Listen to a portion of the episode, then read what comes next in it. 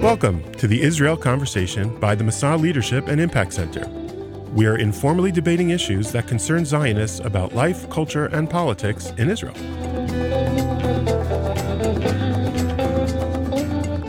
Hi, welcome to our podcast. Today I'll be your host. My name is Liel, and I'm here sitting with Mike and Calev. How are you guys doing? Good. How are you, Liel? Doing well. Okay, pretty good. Great. So, we are going to discuss today a very popular topic, I'll say, specifically whether the term apartheid is useful when we're talking about the West Bank. That's our overall topic of the day. But in order to understand this correctly, I think we have to first understand why apartheid is used in the Israel conversation against Israel to begin with. Um, so, Mike, do you want to start us off? Well, sure. I, I, I think uh, I think our choice to debate. Uh, I think uh, one one of the things we agreed on when we were setting out to do this podcast was we will have legitimate debates within the Zionist world. We agreed that calling Israel an apartheid state isn't a legitimate good faith argument, and so we won't debate it. We will, but we do think we need to explain it before we get to the West Bank question. Um, so let me just say this. Let me just give a little historical background, and then I'll give the sort of what the argument is. I, I understand the, argu- the the historical development as follows: that after Arafat walked away from the Camp David peace talks and rejected a Palestinian state, in the same year, in the, within weeks, there's a second intifada. In the same year that uh, 9/11 happened, uh, Palestinians were not super duper successful in their PR mission. That people were starting to, even then, lose patience. And, and, and there developed this this BDS movement, the boycott, divest, sanction movement, which switched the conversation to this apartheid accusation in order to reclaim the high ground for Palestinians and to vilify and demonize Israel. Historically, in South Africa, the white minority, who obviously weren't indigenous to South Africa, they, they were colonialists from uh, Northern Europe, created a legal system whereby if you were white, you had certain rights. If you were black, you didn't. If you were white, you could have certain careers, certain opportunities. If you were black, you couldn't. You could live in certain areas. If you were black, you couldn't. Entirely different legal structures, entirely different sets of rights and privilege, privileges for white citizens and black citizens, including the right to vote. Apartheid was the in the, the language Afrikaan that meant uh, apart, separate, and so it was legally enforced separation based on ethnicity. And the argument of boycott, divest, and sanction went well, that's what you have here as well.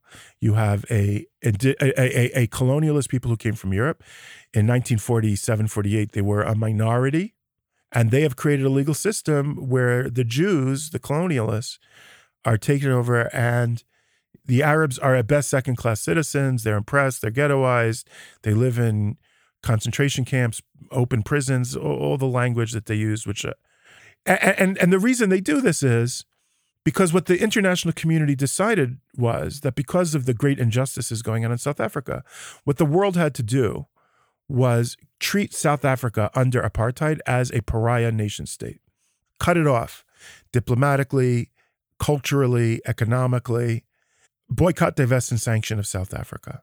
And so what this movement argued was oh, well, if it worked in South Africa, we should apply that to Israel. And to get that to work, you have to get the international community to agree that what's going on in Israel is the same as what's going on in what happened in South Africa. What broke apartheid South Africa will break Israel. And in so breaking Israel, we will dismantle the Jewish identity of the state and eliminate Israel from existing through international pressure. That's the political rhetorical goal of accusing Israel of apartheid. Now, this is obviously uh, so stupid and so false and such bad faith in argument that it's failed in in in almost all responsible international leadership so that Israel has not been in any meaningful way boycott, divested, or sanctioned, whether by individuals, which is boycott, divested by institutions, and sanctioned by governments. Israel is incredibly well integrated economically, politically, militarily, culturally. You know, you, you can put out claims that don't see a Gal Gadot movie, but they still make money. So we, we, we look at the glasses half empty of look how they've got made this the conversation. And, and, and I do fear that we fall, when we keep debating whether Israel's apartheid or not, I feel we fall into their trap that is, is just reinforcing the word in people's heads. I don't think it's worthwhile debating in in a country where Arabs are 20% of Israeli citizens are Arabs with full, you know, political civil rights, integrated into every aspect of Israeli society, uh, the legislature, the judiciary, entertainment, business, uh, where there, there are mixed cities where everybody lives together. Uh, there are Arab parties in the Knesset. I mean, it's just so obviously on its face silly that uh, it, it, it may rope in certain young people for a period of time, but then they grow out of it, and it's it's it's it's obviously, I would argue, dumb to say that Israel's an apartheid state, and the fact that those people, extremists who have been roped in for whatever the intention, like Amnesty International or Human Rights Watch, to favor that kind of language is to their discredit. And I mean that quite literally. It means that you can't really listen to them on all sorts of a host of issues. And certainly Israelis have stopped listening to them. Uh, uh, am I am I explaining why we're not debating whether Israel's an apartheid state accurately, or is there? I think. Do you have what to add, Calev, to that? I mean, I've always got what to add. But yeah, I think you are. You're doing it pretty, pretty, pretty well. Pretty good job, Mike. I think one of the things that that Amnesty and, and Human Rights Watch do is they, they firstly there's this idea that, that Jewish self determination, like a national home for the Jewish people, nation states, which you know I guess in in America is not a nation state, but but most countries in the world, certainly in, in Europe and, and and in Asia, are kind of nation states. Certainly, lots of Islamic states. This idea that a Jewish a Jewish state is racist. I think that's one of the one, one of the claims, which uh, in some ways the standards given to it's denying Jewish nationality. Yes, uh, but, but it's treating it only as a religion. Uh, I guess so, but it's it's also putting up this state as as in some ways so unique that it's ignoring all other nation states. Well, Swedes are definitely a nation. The Swiss are a nation. The Italians are a nation. The Germans are a nation. It's just the Jews who aren't a nation because they're a religion. That, by the way, if they say I'm against all nation states, so okay, so then you're not an anti-Zionist. You're just you're just a utopian anarchist, I guess. But right. So one one of the stretches that, that these organizations did recently was to to begin to claim that Jewish national self determination is without even any actions, not not even policy. The existence of Israel yeah, yeah. Is, is racist in and of itself. They also give this kind of long, whereas Switzerland isn't. Right. Well, they, yeah, they don't mention it, but but yeah, but that's the implication exactly. And then they give this this kind of history, and the, the history is quite a potted history. And what do you mean by potted? Well, there, there's there's this wonderful phrase given by one of my colleagues, Alan Johnson. He, he talks about decontextualizing mm-hmm. in order to demonize. Mm-hmm. So there's a war in 1948, and 700 Palestinians get expelled from their homes, let's say, but there's there's no context of there's a partition plan that's accepted by the Jews, rejected by Which the Arabs. There's you know there, there's this then, genocide genocidal attempt to destroy the nascent state that ends in defeat, etc. There's there's never any in this history. There's never any mention of subsequent partition plans mm-hmm. under Clinton or Bush or, or, or any of these things. And as you kind of mentioned, the framing is not this kind of tragic conflict between two peoples, both of whom have deep roots in the land. It's between and see themselves as indigenous. Exactly. It's between these white European settlers who came to the land and expelled the people of color indigenous population. And that that is kind of the framing. So there's this complete absence of, of any sort of context. And i think the other thing that that's interesting is that the framing has evolved. So we've moved from the arab israeli conflict which pits kind of a, a small Israel against this much larger sea of Arab countries, many of whom don't want Israel there. We've moved from the Arab Israeli conflict to the Israeli Palestinian conflict. Okay, that's now now we're more powerful to occupation to apartheid. Mm-hmm. So the the complexity and the I guess tragic nature, if you like, and the Israel's legitimate actions of self defense have been minimized towards this idea of Israel as the powerful uh, and the Palestinians as as victim. And there's very clear goodies and very clear baddies. And that's all you need to know mm-hmm. in some senses. It's actually quite simple. It's apartheid. We've seen it. We know what to do with it. Well, that that I mean that that's the other thing that I, I just add that sometimes if I'm on, on, a panel with with Palestinians or if I'm in the audience and, and I, I, hear Palestinians, often they'll say, you know, you, you can compare this to four you can compare the conflict to four things. It's like Russia and Ukraine. It's like apartheid South Africa. It's like race in America. And or it's like the French in Algeria. What, what does that mean? It means it's either about military occupation, Mm-hmm. or it's about apartheid, or it's about racism, or it's about colonialism. Mm-hmm. And I think the interesting things about that is I don't even need to be such an expert in international affairs. It's very clear who the goodies and the baddies are in each of those Mhm. things. And it's kind of clear what you need to do, what the solution is. And, uh, and the solution for apartheid is dismantlement. You don't Mhm. negotiate with apartheid, you don't compromise with apartheid, you simply dismantle it. Having said all of that, what we're going to focus on is the West Bank stuff. Because we agree that within the state of Israel, it is ridiculous to call Israel an apartheid state. If you want to say that the over 50 year ruling of the Israeli army of the West Bank creates an apartheid situation, that's we're arguing if that's now, a this helpful. is what we're going to now debate. This is now what we're going to We're debate. moving into but we're all in agreement the- that eh, there is no good faith debate over whether calling Israel, which again 20% of its citizens are Arab and live with full civil and political rights. we're moving into examining the the word apartheid when when it comes to the conversation around the West Bank and whether someone could or shouldn't use that description accurately or maybe inaccurately when it comes to the situation in the West Bank. Mhm. Um, so leaving Israel aside, but just as we have a general sense of kind of what is apartheid, why it's kind of been used to talk about Israel, we understand that now. So when it comes to the West Bank, So I'm going to make the argument that it is a fair or even potentially useful phrase to use about Israel's actions in the West Bank and the situation in the West Bank. And and the argument goes that we are now 56 years in to what Israel continues to argue is a temporary military occupation. But we're 56 years in.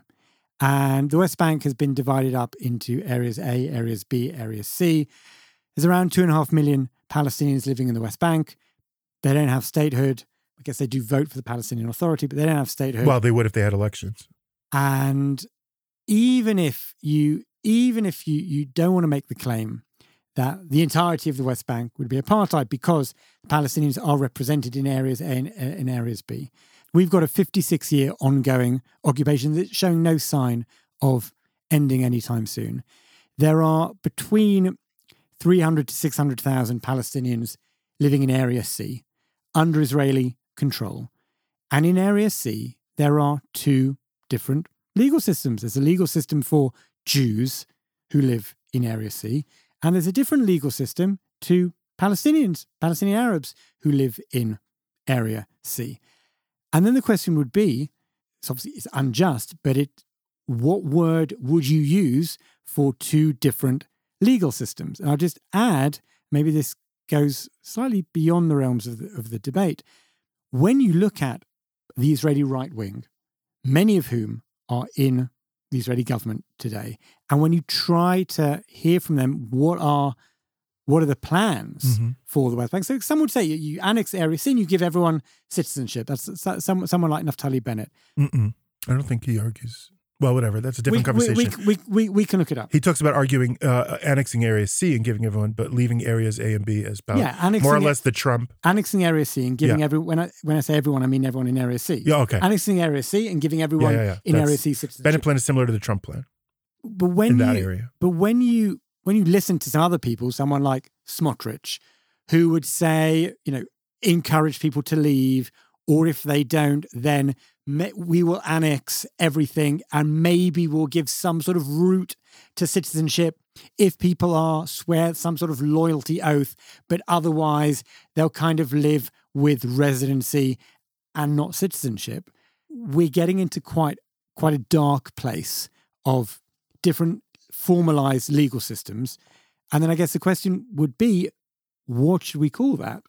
And and apartheid is one of the words that comes to mind. Well, so let, let, me start backwards.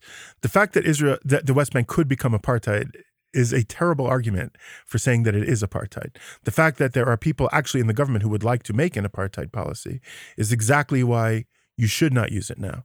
In other words, what we're doing now, as unfair and difficult as it is, may be the best we can do. But if you if you agree to policies of somebody like Smotrich, the danger is that we could actually, in reality, become apartheid. So I would say keep your ammunition dry. Don't fire till you see the whites of their eyes. Don't use the word until uh, it, it's time to apply it. More broadly, I would say, first of all, I think it actually confuses more than it explains. In other words, because it's an analogy to the things that happen in South Africa, if you study the specifics of how a, a Bantustans and things like that, so of course there's going to be a Venn diagram where you can you can compare aspects of Arab Area C West Bank life, but a there there was no Palestinian Authority, there was no Black Authority the the the ridiculous situation of areas A, B, and C isn't 56 years old. It started in the 90s as an interim to creating a Palestinian state, which the Palestinians rejected, which leaves them in this ridiculous situation where they have an authority but not a state, which gives them and, and and the authority itself doesn't recognize their political rights. So calling it apartheid villainizes Israel without holding the Palestinian Authority accountable, not only for not reject not only for rejecting statehood, but for even in its own authority rejecting the principles of equal rights, civil rights, political rights for Palestinians, even as simply as something like holding elections. And so it it it, it diverts the players into it, it, it, forgive me if, if I say it makes it a, a very black and white binary, and instead of what is actually a much more complex situation. I mean, Gaza, we're not even bringing up being ruled by a theocratic, terrorist supporting regime. Palestinian Authority, at least officially, is not terrorist supporting. Whether they're playing footsie or not is a, is, is a different question. But it it it distracts from the lack of responsible leadership among Palestinians to use this sort of oversimple framing when the West Bank is a lot more complex.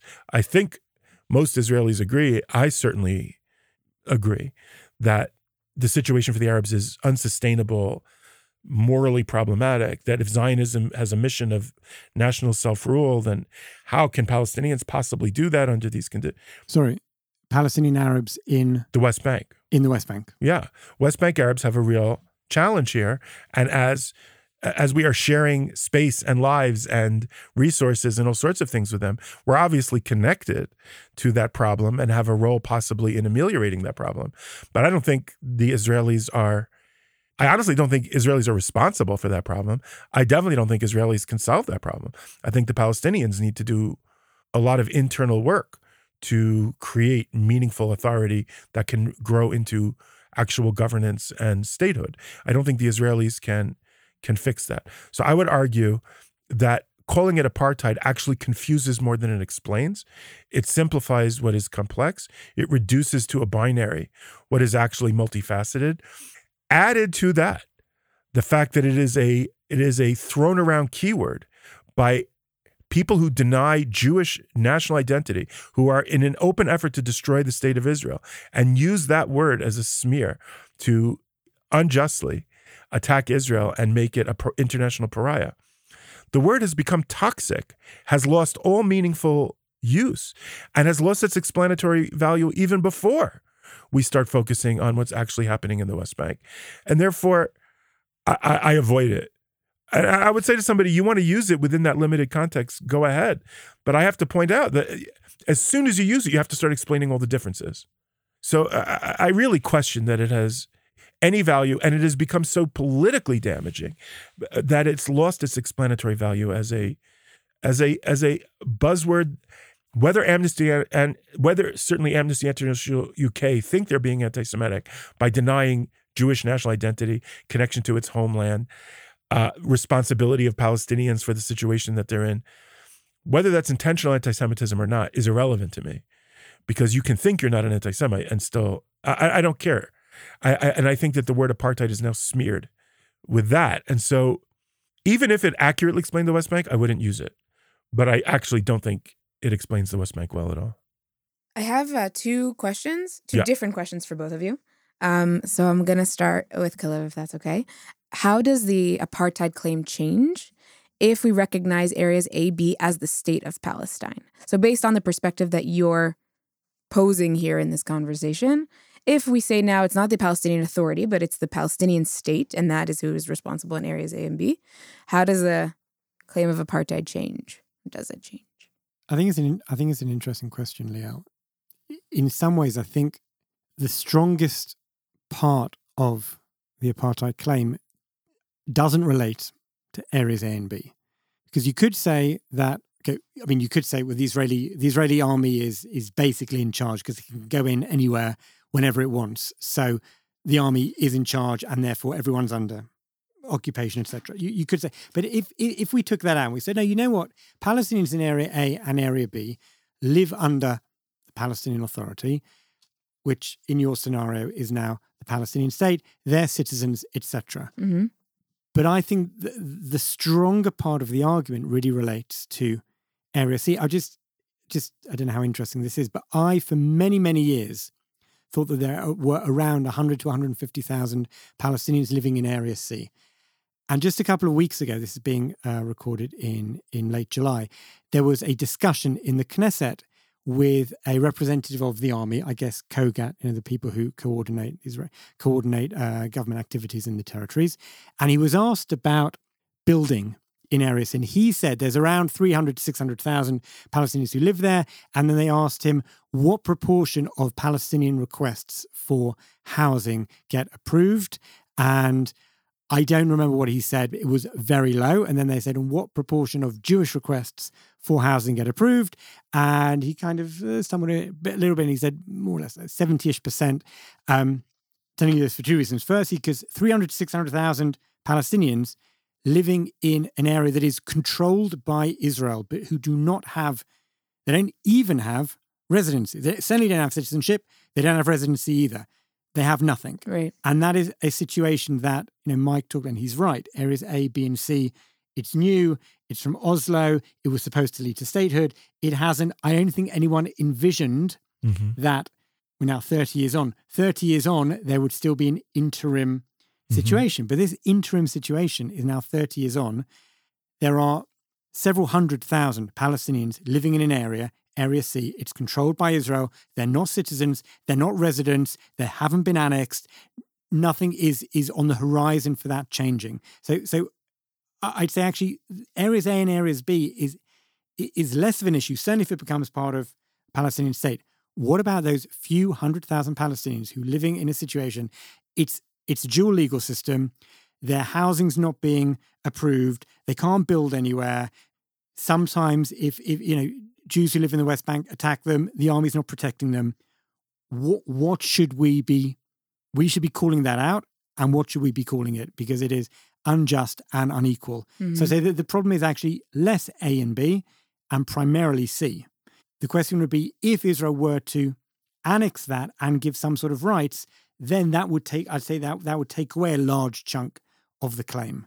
But Mhm. until that happens, they've kind of been living in this living in this twilight zone, and it's a huge problem. Didn't you answer your own question? Shouldn't we call it unjust and problematic?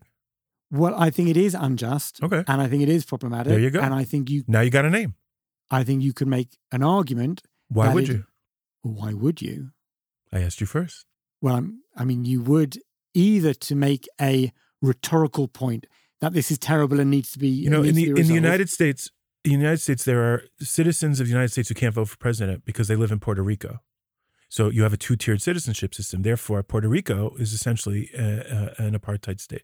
In other words, uh, it's a little bit like saying, "Oh, B'nai Akiva, NCSY, NFTY, all these things are cults."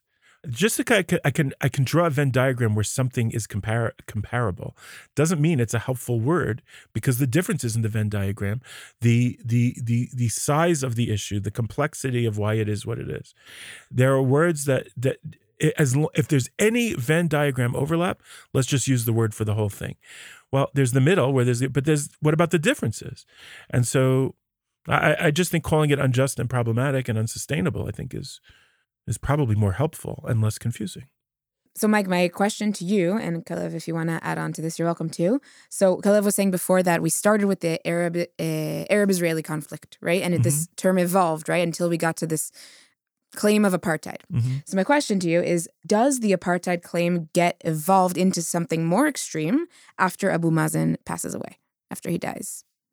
Uh, I that I don't know. I don't know uh, uh, because Abu Mazen I don't think came up with the apartheid claim. I, I, don't know that he particularly uses the current Palestinian leadership. It's really this international argument with the West. Here, well, what I mean, hold on, so maybe I need to specify. What I mean is that a lot of people believe that once Abu Mazen dies, yeah. there's going to be collapse within the Palestinian Authority. Certainly chaos. Yes, exactly. Which could light a fire or reignite, I should say, a fire to this apartheid claim and maybe even make it more severe, right? Evolving into something more, yeah. maybe a harsher claim towards Israel. Does that make sense? Yeah, I guess what I'm saying is I don't even believe Palestinians care about apartheid. You know, uh, in a different conversation, we were talking about how crazy it is that Israel's a liberal democracy in the Middle East because civil rights, political rights don't exist in the Middle East. What the Palestinian Authority is doing when we complain that they don't give freedom of speech, freedom of uh, uh to to people in areas A and B, uh, they're actually pretty liberal for the Middle East. For an Arab for Arab leadership, you can get away with a lot more here than you can in most Arab countries. You can't get away with being openly homosexual or speaking outwardly against the government and getting published, but a li- it, it, it, they're they're not as strict on enforcement as some Arab societies, and so the framing of the debate as apartheid is not an internal Palestinian Authority issue. They're talking about, I mean, Mahmoud Abbas said at the UN, the state of Israel was created by the United States and the United Kingdom because they're anti Semitic and they wanted to dump their Jews somewhere. That's what he said this May 15th of this past year, just a few months ago. And therefore, the UN should abolish Israel from existing. They're having a, what, what, what apartheid is, is a marketing campaign to get students on college campuses to hate Israel it has a certain degree of success. It's a framing that certain academics have, have embraced. And so college campuses have become these hotbeds of anti Zionism. But it's not making, uh, uh, uh, uh, as a marketing campaign, it's largely failing. I don't think the Palestinians care about that marketing claim. But will the marketing claim become more severe once the the if there's an internal collapse within the Palestinian Authority after Abu Mazen Will dies. BDS right? so, blame Israel for the right, chaos in the right, Palestinian? Exactly. Absolutely. Yeah, absolutely. Because because when when somebody's making a bad faith argument for a position, they will muster everything to one side. They will never acknowledge the flaws in their own argument, the missing pieces that Calev was describing earlier. And so in the end, people of good faith uh, stop listening to them. Because the first time you meet somebody who shows you that they're leaving X, Y, and Z out, and you realize it's more complex, uh, uh they really do. They really do fail. Their technique is guns blazing, maximum argument, blame Israel for everything. Okay, so they will. Will it be worse than apartheid? Well, they already also blame us for genocide and ethnic cleansing. That the existence, the, the, the, BDS claims that the establishment state of Israel was based on the principles of ethnic cleansing and genocide. So it's less popular because it's hard to explain why the Palestinians have this rapidly growing population for the last 75 years if Israel's been doing genocide. So they're, they're more cautious about using, maybe they'll use those terms more mm-hmm. and they'll lose. The more extreme they get, the fewer followers they'll hold because they're obviously lying. Even if they have convinced themselves that they're not, outsiders eventually catch on to the fact that they're lying. Right. Oh, great. Thank you both. I feel like we got a, a, good grounds and foundation for understanding kind of what lies behind this term and then how it uh, practically is applied or not applied um, to the situation in the West Bank. Thank you, guys. Thank you. Bye bye. You've been listening to the Israel Conversation by the Masa Leadership and Impact Center. In everything we do, we hope to connect our fellows to Israel as home that our Masa Fellows will feel at home in Israel and understand more about Israel in all of its diversity. We connect our fellows to Jewish peoplehood, to feel an affinity for Judaism and a sense of belonging to the Jewish people, and the connection is active and meaningful in their lives. And finally, personal development. And in the case of this podcast, our goal is that you'll be able to use the tools and learning for reflection and future development in conversations about Israel and Judaism. If this episode is meaningful to you, please subscribe and share with somebody that you think it will be meaningful to.